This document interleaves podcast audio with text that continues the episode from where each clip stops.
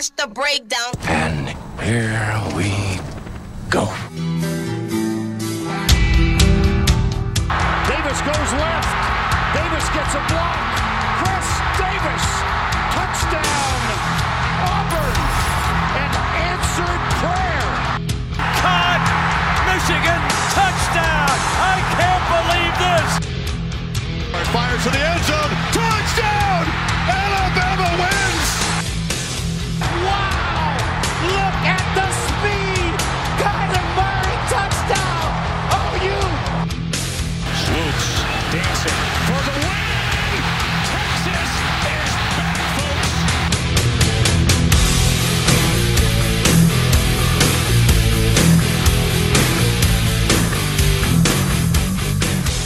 Welcome in, ladies and gentlemen. This is the Campus to Campus podcast. We are part of the Breakdown Sports. You can find us online at thebreakdownsports.com. You can also find us on Twitter at the underscore breakdown. Keep in mind, breakdown is spelled B R K D W N. I'm your host, Kevin Brown. You can find me on Twitter uh, at K Hookem, and I'm gonna bring in my co-host Jesse. What's going on, man? What's going on? Follow me on Twitter at Uncle Jesse with three underscores. Awesome.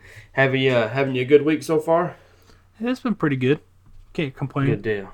Good deal. Good deal. Yeah, I'm actually coming at you guys from a uh, a hotel somewhere in the backwoods of Virginia. So if for whatever reason I cut out, my man Jesse will will uh, will keep the keep the show rolling till I get back on. So just bear with me if I do pop out of there. So what we're gonna do, we're gonna get into a to last week's review real quick. And to start off with the, the, the big game over the weekend, it was the, the big upset for, of the year, biggest upset of the year so far. South Carolina puts it on Georgia, beats them in overtime. Jesse, what are your thoughts on that, man? Double overtime. Oh, a double overtime. one, I was yeah. actually in Denver at a trade show working, so I didn't get to watch the game. So double overtime. Excuse me, folks. Yeah, it was double overtime, and uh, Georgia's best player cost them the game. Old Rec Specs couldn't make the last field goal. Yeah, it's tough. Now I want to say I was watching, you know, SportsCenter after that, and and they they uh they got kind of pushing time a little bit there toward the end, and then that cost them, and they got a penalty after that cost them five yards, so it was going to be a 60-yard field goal or a an hail mary at the end of regulation, correct? Yeah. Yeah, and that's I mean, come on, Kirby. Just just kick the field goal where you was at. Stop brushing it. Stop trying to push too much. Stop trying to do that kind of stuff. Stop stop mismanaging the clock. But I mean, I, I guess a 55 yard field goal for a college kid that's still pretty. That's still pretty heavy. A heavy, uh, a big top, big ask for somebody. Uh, you college kickers miss 35 yard field goals regular. Yeah, yeah, yeah. So I mean, I guess I can't hate on them to to try to get a little bit more to push that time a little bit further, and then it ended up costing them five, and then they got to chuck a hail mary down there. But uh, yeah, that's that's tough, and it's tough for you know it kind of is going to bring a little more clarity to the uh, to the playoff picture by the time you know over the next few weeks. Georgia has still got a shot to make the playoff. They're they're not out of the playoff by any stretch, but they got a and they got some good games coming up to where they can prove themselves on what they are. I'm not I'm not ever going to beat any team up for losing one.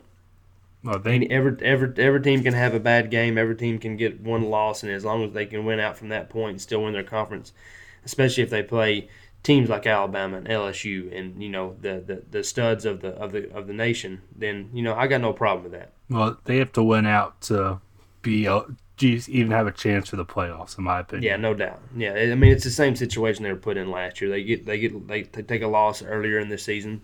They, can still make the SEC championship game and they can still win that game and still get in. Last year they barely missed out, and that's because they lost the SEC championship game and that put them at two losses. There was too many one-loss team or undefeated teams left, and there's not a lot you can do with that.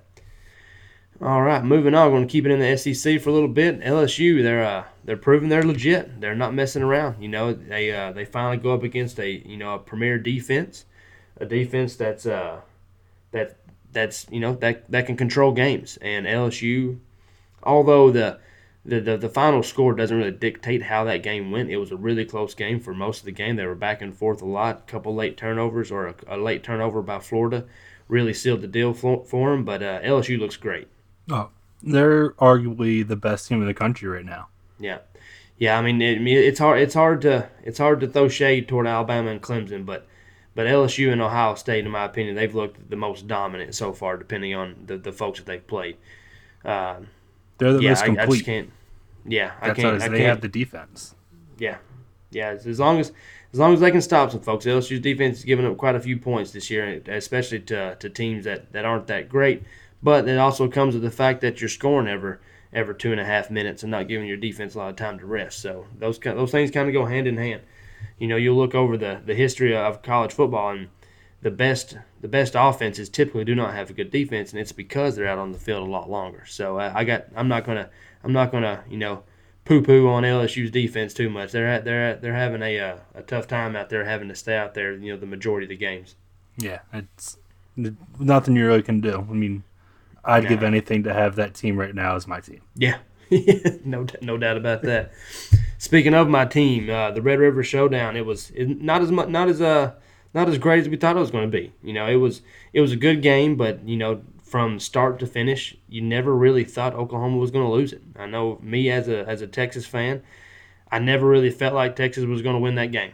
You know, they they jumped out to a quick lead and they just kind of just coasted from that point on. Every time Texas would score and bring it back a little closer, Oklahoma would go back down and score again. Uh, Oklahoma had nine sacks, if I'm not mistaken. I know 15 tackles for loss. Uh, that's huge. I mean, you, you go from an Oklahoma defense last year that was absolutely terrible to getting in to arguably their biggest game of the season and then them putting up nine sacks against against a mobile, moving the ball around quarterback. That's that's a big time play for them. This was arguably the ugliest, highest scoring game I've ever seen. Yeah, yeah. Jalen Hurts came back to earth for once. We expected him to keep breaking records, but he had two turnovers in what the first quarter, both in the red Yeah. zone. Yeah, typically when Texas can for, force a couple of turnovers like that, they're usually uh, they're usually in the driver's seat. But but even with the two toners, you know, I, I brought it up last or a few weeks ago whenever Clemson struggled against North Carolina. The great teams find a way to win when they play bad, and No, uh, exactly. Can't really hang the, the you know the great team over Oklahoma just yet because their defense can be suspect at times, but but they are a much improved defensive uh, defensive unit so far through this year with their with their new defensive coordinator. So. One thing I took from this game is CeeDee Lamb is closing the gap between him and Jerry Jeudy this year. Man, no doubt, and we'll uh, I'll allude to that a little bit more. But he looked phenomenal. He made Texas look like a bunch of little little middle school kids out there trying to tackle him. I know if you're listening to this podcast, and you more than likely saw the the highlights on uh, ESPN, and there was there was a little quick screenplay to CeeDee Lamb, and it seemed like he broke 19 tackles on the way to scoring a touchdown. It was it was pretty impressive and uh, pretty uh, devastating for a fan to have to sit there and watch. It's just crazy how we all expected Jerry Jeudy to be a god among men, and honestly, we haven't heard his name as much this year as we thought.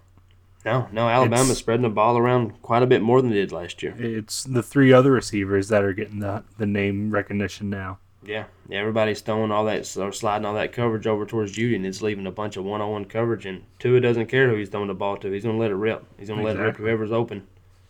All right, so next up on our list, we got uh, Wisconsin dominates. Even though Jonathan Taylor was kind of held below average, he only had uh, he had 26 carries, so he still was you know the clear workhorse. But he only put up 80 yards and two touchdowns. This was Wisconsin's toughest test so far this year, and they have absolutely dominated every game that they've been in. They have looked fantastic on defense. If I'm not mistaken, they're they're number one in almost every single uh, uh, major defensive category. Oh yeah, And you know, Jonathan Taylor only putting up 26 uh, carries for 80 yards and two scores, and they still win 38 nothing. Come on, Wisconsin, that's what I'm talking about, baby. I mean, granted, that would be a great day for almost every other running back in the country. Sure. Yeah, he set the bar pretty high for himself now. No, but yeah, they Wisconsin's arguably the best, easily the best defense this year. They've only Yeah, allowed what twenty nine points in six games or Yeah, five games. Yeah, yeah, they're looking fantastic out there, man. It's uh, they they've been great. They've been they've been awesome for sure, and and I'm really looking forward to that uh, Wisconsin Ohio State game. They, they don't play each other in the regular season, do they?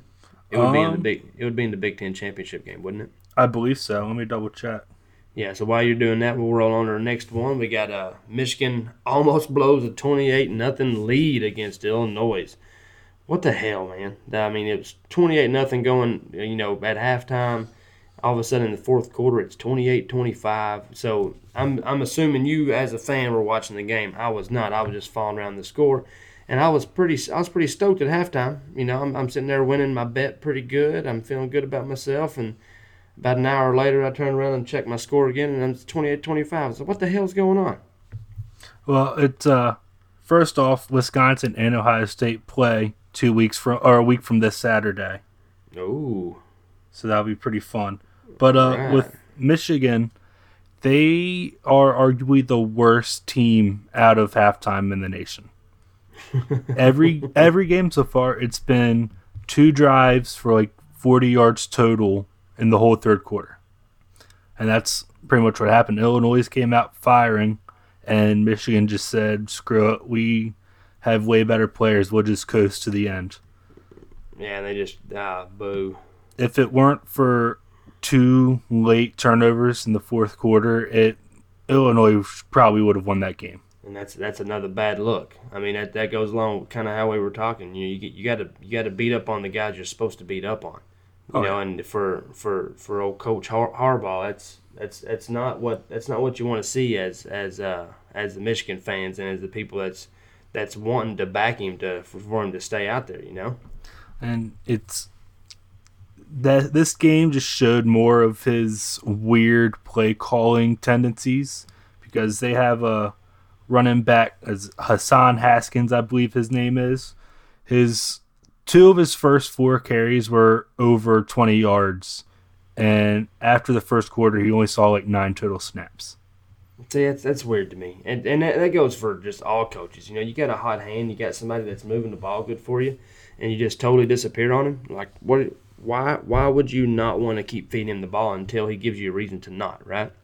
Oh yeah, and not to well, Shea Patterson is obviously something's wrong with him, mentally, physically, whatever it is. And you broke your season average rushing yards per game in the first quarter, and you just abandoned the run almost altogether. Yeah. I mean, it's a it's a it's a strange thing to me. I, I, I, w- I wish I could be you know a fly on the wall inside of those meetings to where these questions are brought up inside coaching staff meetings, and just see what see what's said. You know, it's like like you said, you, you're you're running the ball great. You got a 28-0 lead. Why the hell are you not just going to keep pounding the rock instead of just? Uh, but then again, I wasn't watching the game, so I can't speak for it. But that seems to me like it was another great example of a run a fullback dive on first, second, and third down, and then just punt the ball. So I don't know. All right, next up we got Appalachian State. They make history of being the first Sun Belt team ever to be ranked, and uh, App State looks good. And you know it's going to be it's going to be one of those things we're going to cover here in a, in a few minutes. You know, App State's one of those group of five teams that are looking for the New Year Six bid. So we're going to make some predictions on that here in a few minutes. But Jesse, what do you think about App State, man? They're looking sharp. They're looking great. Um, I can never say anything bad on App State ever again after 2007. Yeah, no, no, no, you can't. No, but uh, it's great seeing all these group of five teams becoming legitimate threats. Yeah, yeah. I mean, you, you can't you can't just walk into a to a to a game and think you're just going to knock off a team like Cincinnati, a team like uh like Boise State, a team like App State. Even if you're a Power Five school, unless you're one of the the top dogs, you can't just go into a game thinking you're going to win that because those those teams are coached good, they got good players out there, and they play well. Even then, Miami did that two years ago, and look what happened to them. That's fair. That's fair. That's a fair. That's a fair statement. All right. Next up, we got Clemson. They finally get a good dominant win, but you know, and I'm gonna you know bang on my drum some more. But another average day from Trevor Lawrence. 17 for 25, a buck 70, three touchdowns, interception. I want to say he had a rushing touchdown. For, so from a touchdown standpoint, he had a good day. Uh, but this is this was my this was my thing coming into the season. But with, you know Etienne and with uh, Trevor Lawrence, they don't need him to throw for 304 every week. They don't need him to go out and dominate. They need him to not throw interceptions. They need him to just keep the drives going because their team is, is going to be good enough to keep him in all the games and for the most part win the games. So, uh, so yes, what's your thoughts on Clemson, Jess? I mean, it's this was one of their hard, uh, weirdly one of their harder games of the year because they play in the ACC. Nobody plays there, but it's just been weird because he's regressing big time. As bad as that sounds for someone who's going to be the number one pick two years from now or next year or whatever. Yeah, it's one of those things, man. I mean, it's just he had a great playoff run last year, but if you go back and look at his game breakdowns from from last season, it's a lot of the same stuff. Every once in a while, he'll give you this good 350 yard game, and he blows up, and then you know the next couple weeks he's at like 170, 220, 195, that kind of stuff, and it was never to me, it, was it was never the fact that Trevor Lawrence was so good as to why Clemson won a national championship last year. It was the fact that their team was great, and Trevor Lawrence just did a good enough job to not turn the ball over five times in the game and put them in a position to lose. So I mean, I'm, I hope the kid does great, but I you know and like and, and you're right, he's probably the number one pick off the board. Uh, just from hype alone, you know, he, he, he was the number one pick off the board coming out of high school. So anytime guys start getting that much hype that that early, uh, just that's that seems like they're destined to, to be set up for failure, and not because of them, but because us as a as a fan base and us as college football fans and the social media area sets them up for failure. So, okay, I'm gonna get off my Trevor Lawrence box. So, all right. So next up, we got a. Uh, so here, here's a good question. And this weekend we'll answer one of these. But Oregon, Utah, and Arizona State out of the Pac-12 are they in any way, shape, or form still in the playoff discussion? Only way they could is if Big Ten and or Big Twelve have a two-loss champion, and the SEC runner-up is a two-loss team, and right, they so, have to be one loss. All right. That being said, Oregon wins out regardless of what else happens in the country, outside of there being three undefeated teams left, which we all know that's pretty difficult to happen. It could happen. You could be looking at a an Alabama, a uh, Clemson, and Ohio State all undefeated, and possibly even Oklahoma undefeated rolling in there. But let's say Oregon wins out, they win the Pac-12. Their only loss is to an Auburn team, which has looked pretty decent almost all year long. That's not a bad loss at all. So far since that Auburn that uh, that Auburn game, Oregon's looked good, and I want to say the the, the Sagarin uh, ratings that they have out there, they have them ranked as the number one overall defense in the country. And I know that I'm not saying that they're the, the best defense in the country. Don't get don't get me wrong, folks, but but Oregon's defense looks good, and kind of like along the lines of Georgia, they're good enough to where they don't need the offense to carry them, like the Oregon teams of old. They're good enough to keep their, their offense on the field keep moving the ball down the field, and then and then make a good defense stand. And, and let's let's face it, uh, Colorado has got some serious weapons on their team, and they totally dominated that game from start to finish. I want to say they won forty five to three. Yeah, uh, pulling that up right now, forty five three. Yeah, because I actually yeah. took I took Colorado. I put them on the second half of a teaser somewhere, and I thought ah. There's no way they'll they'll be they'll lose by 28 or more. Yeah, they were my upset. I was a, yeah, I was I was incorrect. So yeah, so I mean Utah and Arizona State they play each other this week, so that should that should wash itself out and take care of itself. But it but somebody's gonna win that game.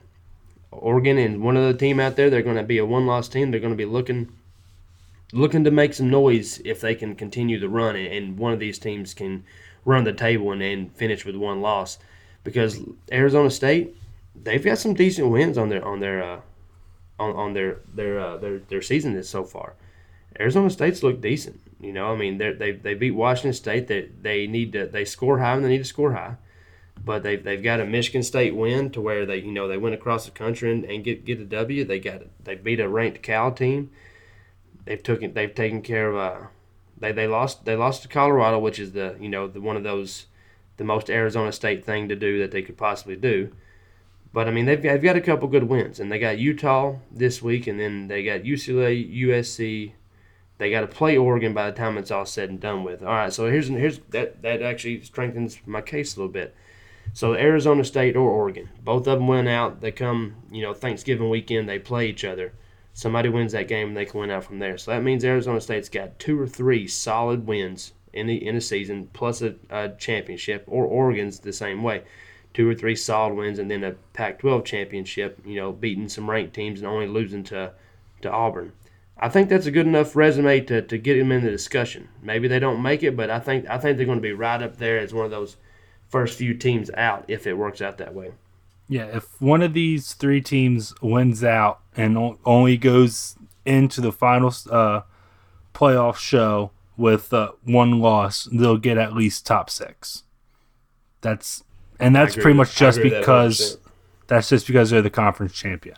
Sure. I- If they were a one loss, if they were a one loss at large team, I don't think they'd make it.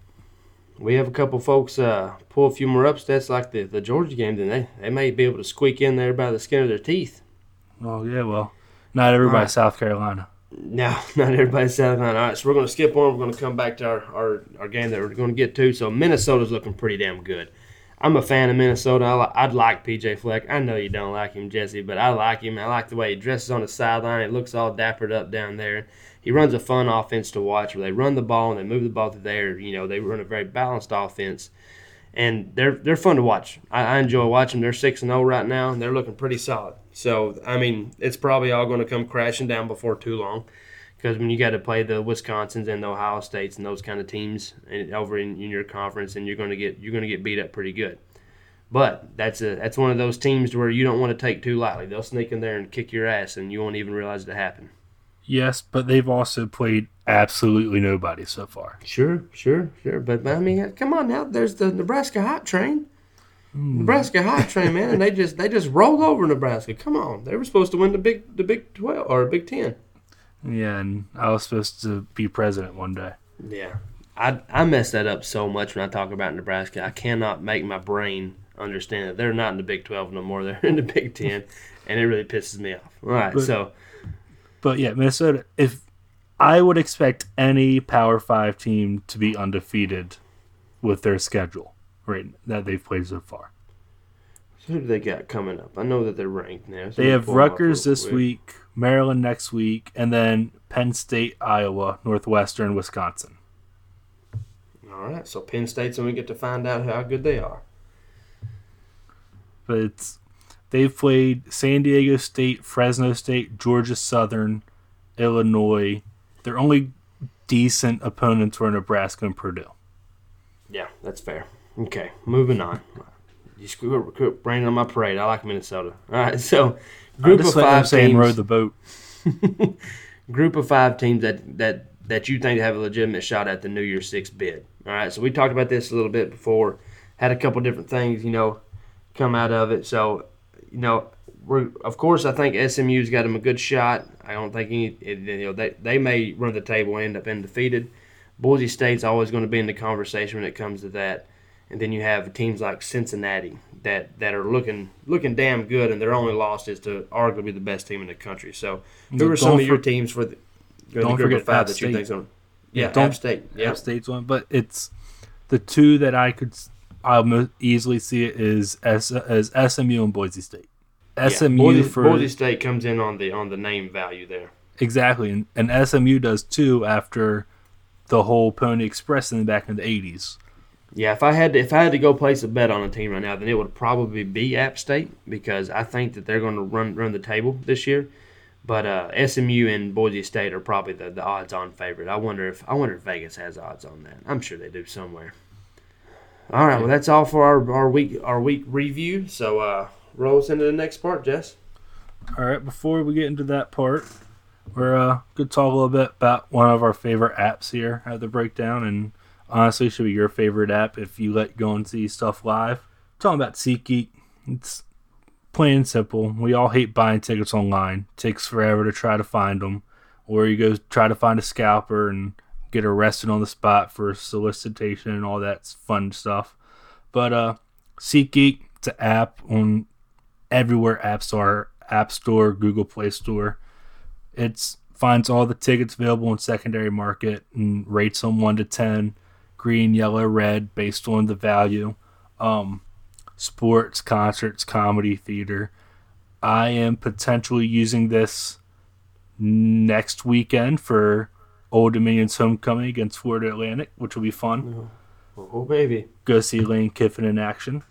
It's easiest app in the world to do. It takes a couple taps. You just type in whatever. Ohio State fans, you can use it with your horrible education down in that horrible state.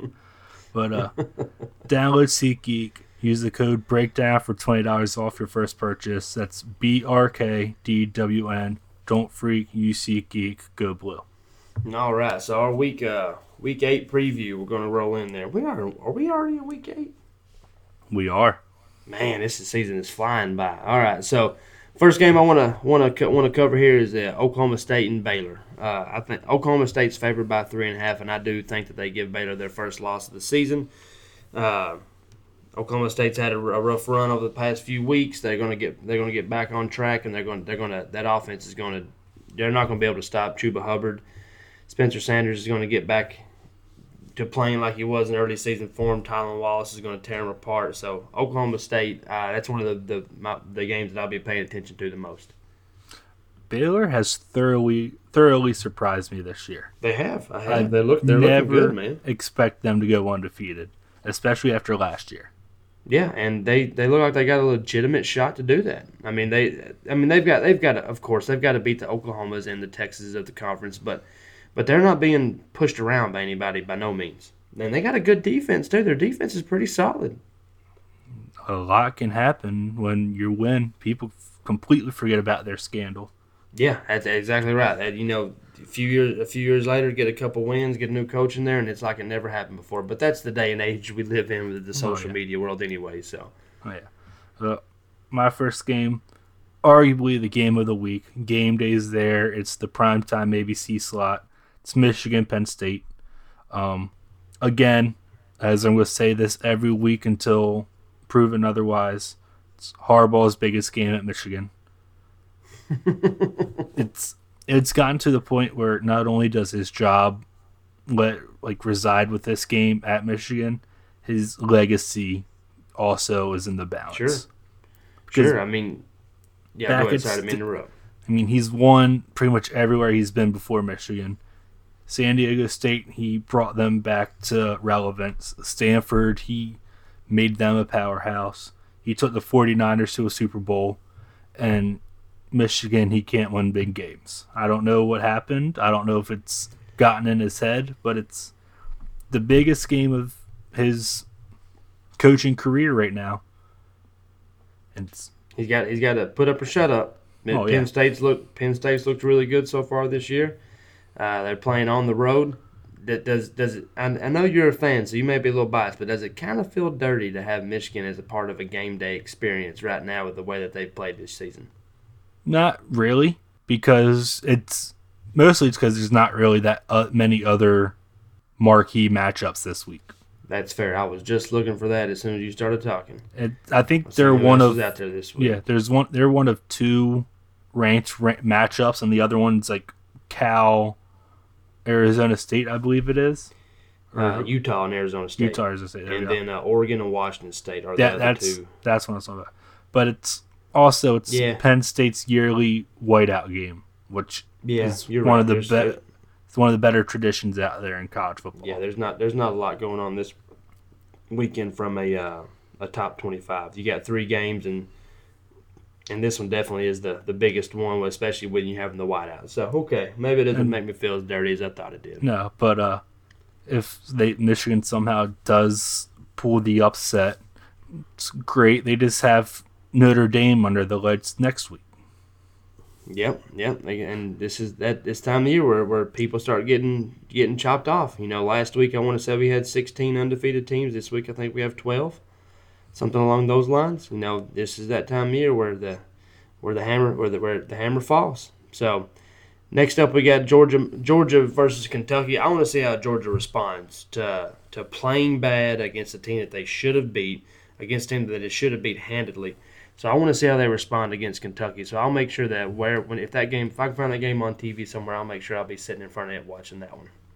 Yeah, Georgia really surprised me because they were favored by what twenty one, and they didn't yep. even score twenty points last week. Yeah, no, it's a that's a it was a tough look for Georgia. I know I got a good friend of mine that's a big time Georgia fan, and he called me, and uh, of course Texas and Georgia play the same slate of games.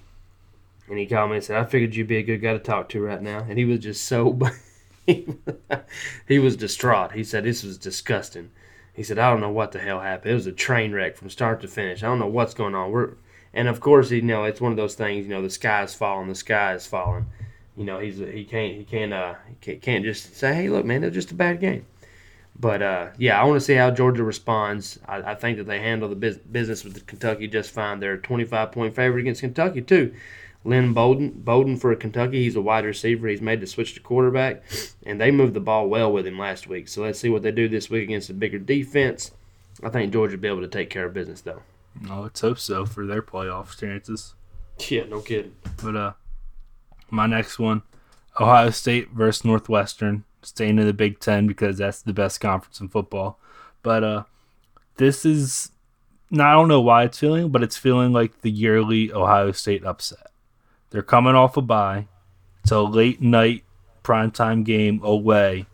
This time it's in in a weeknight instead of like a Saturday night. But it's every year this it's one of these random games that comes up and just bites them in the ass. And with uh, Wisconsin coming up the week after. That and Evanston used to be one of the harder places to play in the Big Ten. This year, not so much, but who knows? Yeah, it's uh, I'd be I'd be really surprised if they do. But then again, every year they're competing, and we're always really surprised and they have that one upset. So, folks, keep an eye on that one. All right, next up we got uh, Arizona State and Utah. We already kind of talked about this a little bit. This this game actually has playoff implications. I mean, you got two one-loss teams that have the opportunity to be able to run the table and uh, and finish strong. Arizona State's playing damn good. Uh, and Utah's offense is really starting to click. Zach Moss, because the running back has come back from injury, and they're, they're looking good. And they're, they're looking like the, the Utah of old, where you have the really good defense on one side, and then they got a, a strong running game with a with a quarterback that's not caught, that's not having turnovers. So keep an eye on this game, folks. And I think this is going to be it. This this one's going to going to pave the way for one of these two teams to really make a push toward the end of the season.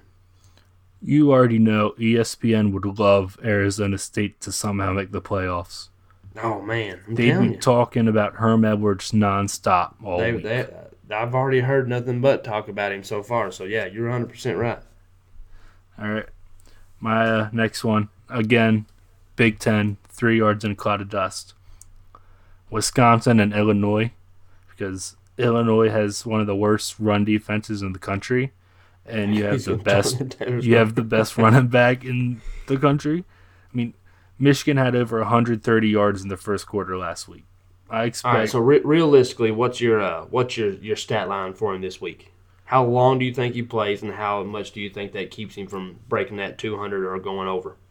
I think he gets 240 and f- three touchdowns. 240 and three. I like the way that sounds for my fantasy teams. Come on, baby, let's go.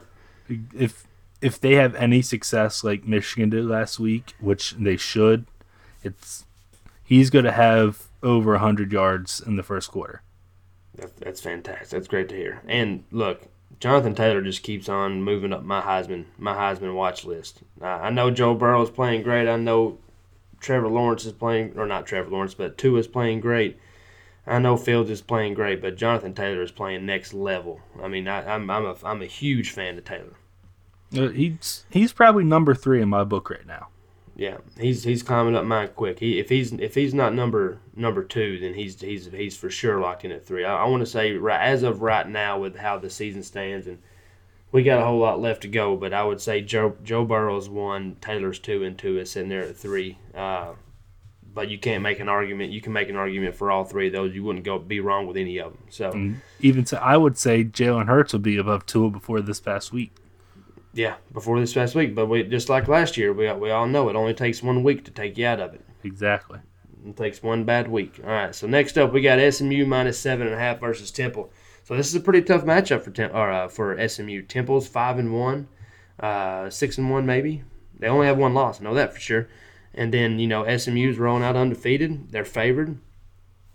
I, I think SMU wins, but this is this will be a, a, a good a good test for them to roll out mid-season to see how they're going to be able to carry this second half of the year. Oh yeah, it's, I'm all in on SMU. I'm all in on the hype train or the Pony Express 2.0 You're or all, whatever we're you're all it. aboard, baby. All Oh, yeah. aboard. Yeah, Temple's nothing. They beat Maryland, which was great. That's it. No, Temple's nothing. All right. What you got next, man? Uh, my next one, just a big what if. It's Tennessee and Alabama because yes, Alabama's going to score a lot of points, but if there was any sense of irony or humor in the football world, it would be Tennessee somehow upsetting Alabama. Oh man, that would be the greatest. Because you look, listen, if you, if you're if you're down there where I'm where I'm at in Tennessee, we've got so many bandwagon Bama fans running around right now that every time they win, they're just pounding the chest, hooping and hollering. Then you ask what their quarterback's name is, how to pronounce their his last name, and they can't they can't say it. So, I I wish that Alabama could lose every week. Uh, unfortunately, that's not the way it goes, but it'd be great to see Tennessee at least at least play with them for a little bit. But I think it's first quarter it ends up close. By the end of the game, it's one of those forty nine to fourteen kind of games. I mean, they are riding the hot streak. They beat Mississippi State last week. Yeah, huge hot streak. Big here. win. So everybody better watch out for Tennessee. Hey, I did call the I did call the win though. I did say You that did. Tennessee was going to win outright. All right, and we had a little humble brag there. I'm not right very often when it comes to come to this betting stuff, but I feel pretty good on that one. So, all right. So next we're gonna roll into a couple bets that we like this week. Speaking of betting, me beating myself up. Uh, so we're gonna roll out. I got I got a I got a handful here. Jesse, me and you go back and forth like usually. I got Arizona State, or excuse me, Arizona plus nine and a half. Uh, I, I think that's I think that's a, an easy an easy line that right there for them. They're- they've been playing good. Uh, I just don't see I just don't see them getting pushed. So I'm gonna roll out with Arizona plus nine and a half. All right, my first one being very down on my favorite team. I'm taking Penn State minus nine. It's night game, whiteout game. College game day is there. Big game for Harbaugh. It it just all adds up to like a 17 point win at least for Penn. State. That's that's that's kind of kind of how I feel and too. it so. uh, kind of doesn't help that I made a bet on Twitter that I don't want to go through with if Michigan wins. I uh, promised another Michigan fan account that if Michigan somehow goes in and beats Penn State, I will get a Shea Patterson tattoo. And as much as I led the way for Shea for Heisman, I do not want a number two Michigan jersey on me if it's not Charles Woodson. That's tough. You just put the front of the jersey. You don't have to put a name on it at all. So then you can. Uh, put it. n- I, I said I'd put the name and number on it. So, Oh. How much did you drinking whenever you made that? um, zero. Oh man, you did you sober bet a, a tattoo. You you made a, a sober tattoo bet. I've never heard of this before. What's going on? It's What what, what prompted all this? You got to give me the backstory here. uh, just this account. I'll shout them out. It's at Wolverine Corner. They're pretty fun. But they just said, "What? What if by some stroke of God, Michi- Shea Patterson went in and Michigan beat Penn State?" And I just responded. I pulled around. I just said, "If Michigan goes in and upsets Penn State, I will get a Shea Patterson tattoo." It's going to be funny if Michigan goes in and upsets uh, up, upsets Penn State and Shea Patterson, you know, leaves in the first quarter with a bum ankle or something, and you're going to be stuck with that forever. I mean, if, I'll change it to a Joe Milton tattoo if he comes in and throws for 400 yards. But that's All right, all right. Mo- moving on. Get off the tattoo subject. That's great. We're gonna make sure we hold you to that though. So oh, I Next already up, see I got Clemson. screenshots. yeah. Ne- next up, we got Clemson minus twenty four. Uh, it seems like this is the time of year where Clemson's about to start rolling. So I'm going to to hop on and and ride that until they they, they kick me off. I'm a, I'm a big fan of that. You know, jump on jump on the train while you can. And uh, Clemson minus minus 24 doesn't seem like too too much of a stretch. Um, they're playing Louisville. Louisville, Louisville definitely won't be able to stop them. Now, only thing is, is Clemson's defense going to step up to the plate and stop Louisville, and I think so. So Clemson minus 24. What's your next one? Taking Northwestern plus 28. I've already really said why. It's has the ingredients for an Ohio State upset. Even though I don't think they'll upset, it will be just be somehow dangerously close, like 24-17 or something crazy like that. Just a little closer than what it should be. Oh, definitely. All right, next up, I'm going to go with the under 52 in the Oregon State and Cal game. I think Oregon State's got a, a, a decent shot to pull an upset here. Cal's offense is just since they're since Chase Garbers got hurt, their offense looks horrible. Uh, Oregon State can put up points. Cal's got a great defense. I think this is uh, screaming under 52 here, so I'm going to roll under 52 on the Oregon State game. But remember, it's the Pac-12. Literally anything can happen. You're right, but I would I will take I will take betting against Cal's offense any day. All right, my next one, I'm taking Florida minus five versus South Carolina. As much as I hate Florida, and as much as I love the South Carolina upset, I just think they they're riding the high, but it just it won't. They're going to come in feeling all big and bad and just get shut down immediately. Yeah. And Yeah, Florida's defense is good, man. That's a that's a tough stretch of games for Florida or for South Carolina have Georgia and then roll into Florida the next week. That's tough. Yeah, and then Florida's coming off of a bad loss versus LSU, and they want to just knock the shit out of everybody. Yeah, yeah, I don't I don't doubt that one bit. Next up, I'm gonna go over 47 and a half in the Minnesota game. Now they're playing who Rutgers this weekend. I think Yeah. is what what it is. Yeah, Rutgers, all you need is seven points from Rutgers. That's all you're banking on because you can almost guarantee that Minnesota is going to light them up for, with 42. Uh, so Minnesota may not be able to break 47 on their own, but like I said, I'm all I'm hoping for is a garbage time touchdown from Rutgers or a, you know one of those 42-10 kind of games. So give me give me Minnesota over 47. you'll get that random kick return in the middle of the third something- quarter. some- something fluky that puts you ahead of schedule. Yeah, and then so my next one it's SMU minus seven and a half. I'm taking SMU for as long as I can because they've covered the spread all but one week, and that was when they came back from a 21 point deficit to win in triple overtime. Yeah, it's probably the only weekend I've bet on them too. Because they've covered the spread plus 10 e- every single week before that. Yep. Uh, all right. My next one, I'm going to take Oregon minus three as a road favorite against Washington. Uh, Washington's been real Dr. Jekyll, Mr. Hyde kind of team this year. You never know which one you're going to get. Oregon's defense is playing great, so I'm I'm going to stick with with Oregon's defense and just and they're going to they're going to get that seven point that ten point win. I think that minus three covers pretty easily. I can see that. As much as I love Jacob Eason for some odd reason, never really Yeah. watched one of his games. I'm just I'm a fan. but uh, all right, my last one, Arizona State plus 13 and a half. I I Kinda have- love it. I kind of have them seen. I could see they can win out because it's Pac-12. They're both. It's a ranked matchup. Just, I like Herm Edwards. Why not let him win? top 20, top 25 game with with a with a 13 and a half point spread that that's a lot and you know like last week LSU and Florida eh, you know Florida had that covered up to the very end and they try to go for it on that fourth down they don't get it you know they, they lose the spread but it's a uh, I'm sitting here looking on, on the, the action app here and i I'm trying to find out where the public is at on, on this game I wanted to say there's a lot of folks yeah 64% of the money is on is on ASU right now against the spread and there's 94% on the on the money on the over and under on the underside of that. So that's that's a lot. So for the folks for folks out there like the contrarian betting, you got 94% of the money so far in Vegas is on the under. And that under is 45. So I mean that's not a very high point total. Uh, Arizona State's defense has been or offense has been moving the ball pretty dang good, and so has Or- so has Utah. So so I, I like this game. I like I like the, the plus 13 and a half. I, I'm going to be betting on that myself personally. All right, sounds good. All right, next up we got Oklahoma State minus three and a half. I didn't. I've already said that I think they that, that uh, they're gonna they're gonna beat Baylor. They're gonna give Baylor their first loss.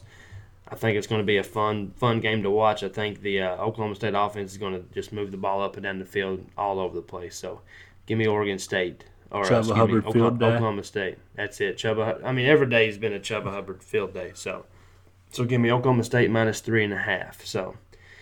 Next up, we're going to roll into our segment of the spreads that shit the bed. So, uh, my first one, and we, we only got two here today. There wasn't a whole lot of craziness going on, but Michigan No. just totally shits the bed big time. You know, you're going into halftime up 28 nothing, going into the fourth quarter, you know, or in the fourth quarter, you got a 28 to 25 lead all of a sudden. So, for the guys like myself and the, and the gals like myself that put a little cashola down on Michigan, they were feeling real good at halftime, and they slowly had to watch it all float away. So uh, I know that kind of hits home with you, Jess, but my bad, man. It's uh, it was a tough it was a tough game for me to follow. I told you last week take Illinois plus 22. I know it, I know it. I couldn't help it, man. And, you know, Michigan usually kicks the shit out of bad teams. So, all right, next one we got a the Colorado State over 66. The game ends at 60, and you know that's nothing out of the ordinary. It's a uh, you see that that was pretty close by Vegas. They said it was 66, ended up at 60. The thing was though is there was five total turnovers in this game and, and a missed field goal, and a lot of these turnovers were in the other uh, team's uh, territory. So that game was was knocking on the door of of an 80 point game, and then we just it just fell apart. You know, it just fell apart, and just teams turnovers, and that just eats the clock all to pieces. So that was another game that was that was tough. You know, they they just they just couldn't quite get there with and if you know minus the five turnovers, they're there easy. Yeah, well, I didn't really have any bad beats this week. I guess if you want one, I'd say I put a lot of faith in Colorado against Oregon, and they just decided not to show up. Yeah. Other than that, I had a pretty good week. I won like seventy five percent of my bets, so can't really oh, complain. Oh, that's, that that's a good week. That's a good week for sure. It is. All right, so so everybody listen up for a second. So for you, are you guys you guys into prop betting or DFS? Maybe even both. I got some good news for you. The BreakdownSports.com is partnering with a brand new company that combines DFS with player props called Thrive Fantasy. It's, it's super fun and, and, and one of its kind and, and one of a kind. The way it works is you enter contests using your own lineups made of prop bets. The more prop bets you guess correctly, the more points you get, the greater chance you have at winning money. If you deposit $10 now and use our code BREAKDOWN, spelled B R K D W N, Thrive Fantasy will match your deposit with a free $10 credit. Use our link now and try it out. Come on and check us out over at Thrive Fantasy, guys. All right, we're gonna roll into our players of the week next. Uh, I'm gonna just I gotta go anti-home right a minute. CeeDee Lamb is my player of the week. Big time rivalry game. 10 catches, 171 yards, three touchdowns. Was making Texas look like total fools out there. Um, I mean, missed tackles on every time he touched the ball.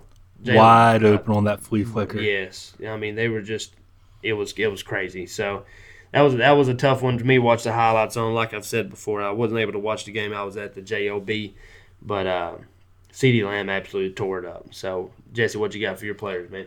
Mine's uh, South Carolina quarterback Ryan Hilinski. If y- y'all don't realize, he's uh, the younger brother of Tyler. He used to play quarter Tyler Hilinski. He was quarterback of Washington State, who ran like suddenly committed suicide about 20 months ago changed his number to Tyler's old number entering the season, goes in, leads South Carolina to the upset over Georgia, carried off the field with all the emotion. It was one of the better mo- moments to see this year in college football. Yeah, yeah, that's, that's that's always great to see that kind of stuff. It's an unfortunate situation, but whenever things go the right way for for kids like Ryan, it's uh it's it's fun to see and it, it's good to see, and it almost gets you choked up watching the games. Oh, definitely. Yeah. All right. So we're gonna roll into our to the undefeated teams remaining, and I, am hoping I'm not missing none here. I think I got them all down here, but we got Bama, Clemson, Ohio State, LSU, Oklahoma, Wisconsin, Penn State, Boise State is lost, or have they not lost yet? No, I don't think they've mm. lost. I could have swore I seen an L by them. No, I'm I'm incorrect. Boise State, SMU, Baylor, App State, and Minnesota. I uh, had to take a handful of names off of this this week. You know, Memphis, Georgia. Uh, who else we take off of this thing? Uh, da, da, da. Florida. Memphis, or no, yeah, yeah Florida, Florida, Florida. That was who I was thinking. Yeah. But yeah, it's one of those. Uh, it was it was it was a good weekend. You know, we, and we're gonna knock a few of these off just about every weekend going forward. So we're gonna keep everybody updated and make sure everybody knows where where they're at. So you don't got to go flip through ESPN up and down. You can just catch it here on our podcast. So so uh, inside of this, I, I, really realistically see six contenders, possibly seven. Uh, you got Bama and Clemson, Ohio State and LSU, of course. Oklahoma. Then you got then you got Oklahoma, Wisconsin, and then really the only other one is Penn State, and we'll find out if they're a real contender or not this weekend. Yeah, exactly. Uh, so you got you got seven. So outside of that, from an undefeated standpoint, you got seven real contenders. Uh, I mean, you got plenty of one-loss teams that are that are still in the mix. You know, you got the Oregon's, you got the Georgias, and those kind of teams. But for right now, from an undefeated team standpoint, there's a pretty good handful of, of, of contenders out there that are left. So, so, so we'll roll into our playoff pictures segment uh, segment real quick, and we're going to talk about our first four in, first four out.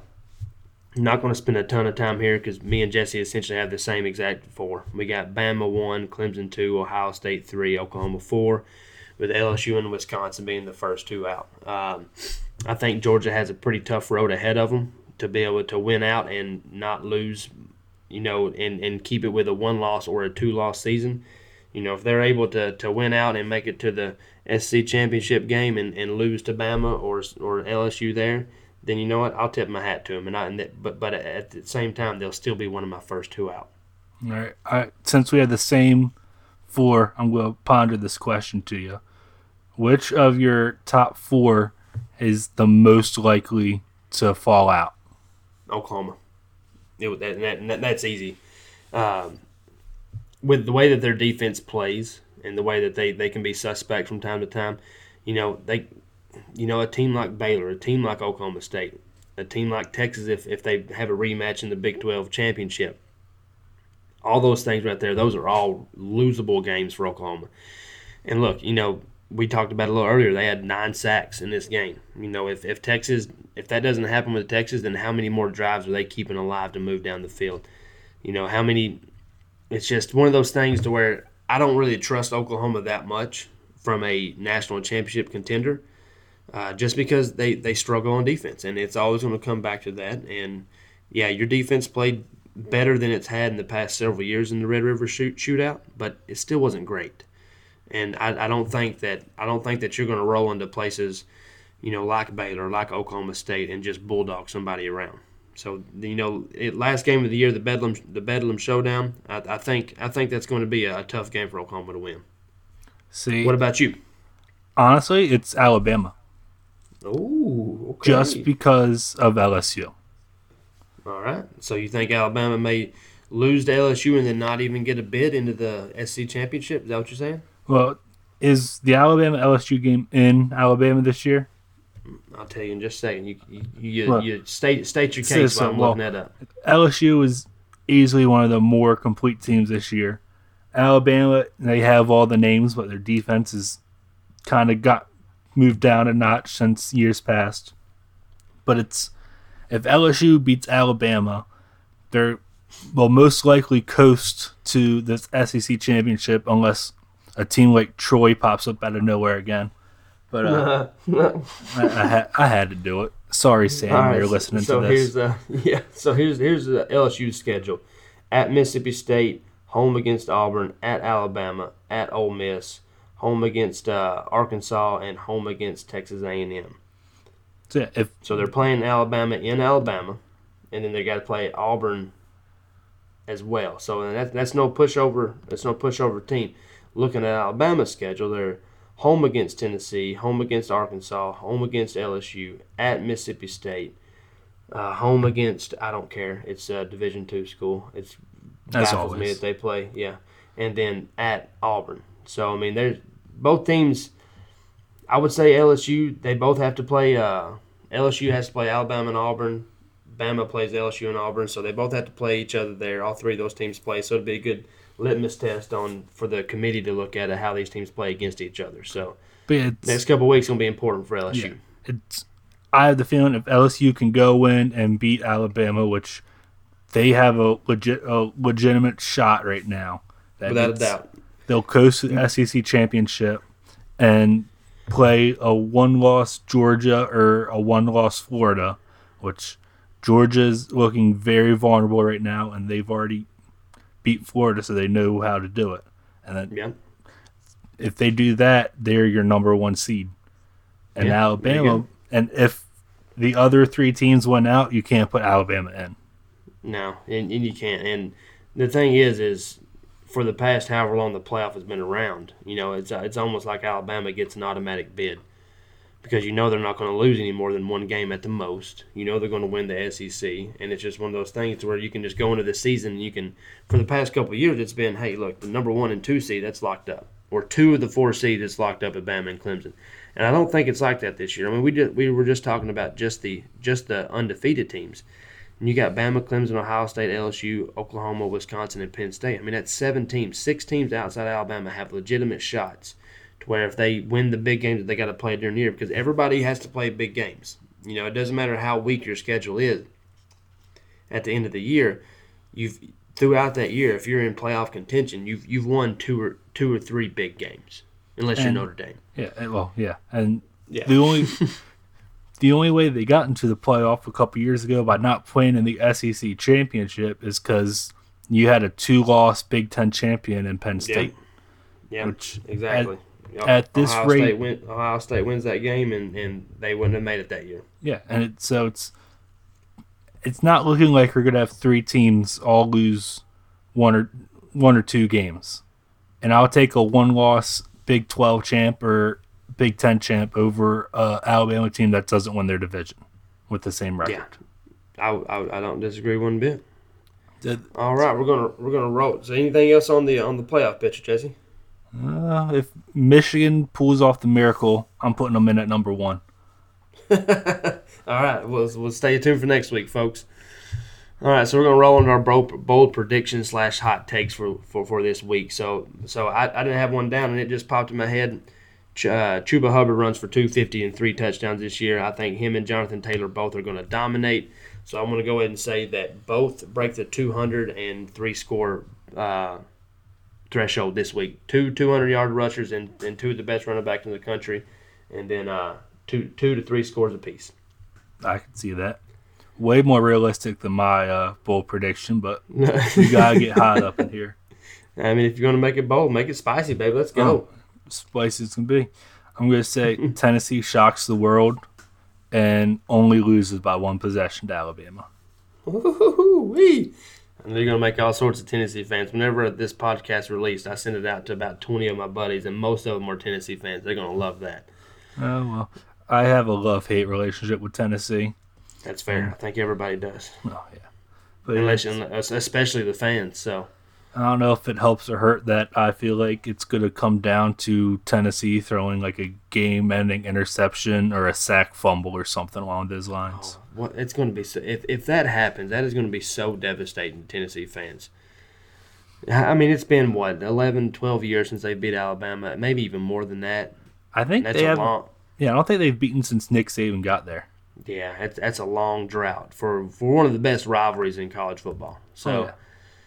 All right, so we're gonna roll into our upset picks, and that'll finish us off. So, my upset pick for the week it's a ten point plus over uh, underdog. I'm gonna go with Oregon State upsetting Cal. Uh, Oregon State's plus eleven. Like I said, Oregon State's got a got a decent offense. They can move the ball. Cal's got a good defense, but their offense is total trash. So if Oregon can can find a way to muster up, you know, 21 points, 17, 21 points, I think they get the upset here. So I'm going to go Oregon State plus 11. I'm taking uh, Bowling Green plus 11 to cent- against Central Michigan. Central Michigan's been very up and down this year. Nothing like they were last year, but it's it just. But it also irks me that Bowling Green is named Bowling Green, but their colors are orange and brown. never, That's, that's very true. I've never understood that. That itself almost made me not take this pick, but it's this and the Oregon State were the only really good options for upset besides Arizona State. I agree. I agree. I almost put Arizona State, and then I saw that you had them up in yours, so I had to had to pivot. And uh, and keep in mind, Bowling Green's rolling out a new quarterback. His last name is Loy. Uh, he's a hell of a dual threat. Uh, I want to say had over 130 rushing yards last week, and they actually moved the ball pretty decent. I mean, of course they got they probably got their ass kicked. I don't I don't I don't really follow Bowling Green too awfully close, but it was a uh, you know mo- mobile quarterback. Whenever you're an underdog, that can make things kind of spicy. So so I like it, man. I like it. The only thing you got to know about Bowling Green is it's the birthplace of the Harbaugh family, and they're poised to win big games. Oh, oh, all right. So if you don't have nothing else, Jesse, that finishes up for us over at the at, here at the at the Campus to Campus podcast. Give us a shout on Twitter, me or Jesse. Let us know what you guys want to hear. You know, hop on to, to Apple Podcast, iTunes, all that good stuff, Stitcher, blah blah blah, all these other places you get your uh, podcast. Rate, review, subscribe, and like I said, reach out to us. You know, out on the uh, on the Twitter world, and then let us know what you want to hear, guys. Yeah, uh, tweet at me and complain that I make poor life choices and agree to a tattoo bet while sober and follow me so we get video proof if that somehow magically happens. No, trust me, there will be video proof. If Oh, I I'm- got to drive to where you're at just to make sure it gets on there, it'll be videoed. I'll make sure there'll be video proof. I got too many people waiting on this already. All right, folks, that's gonna do it for us. Like I said, give us a give us a follow, give us a give us a share, give us a review, and we'll see you next week. Go Blue, Joe Podnew. Hook 'em.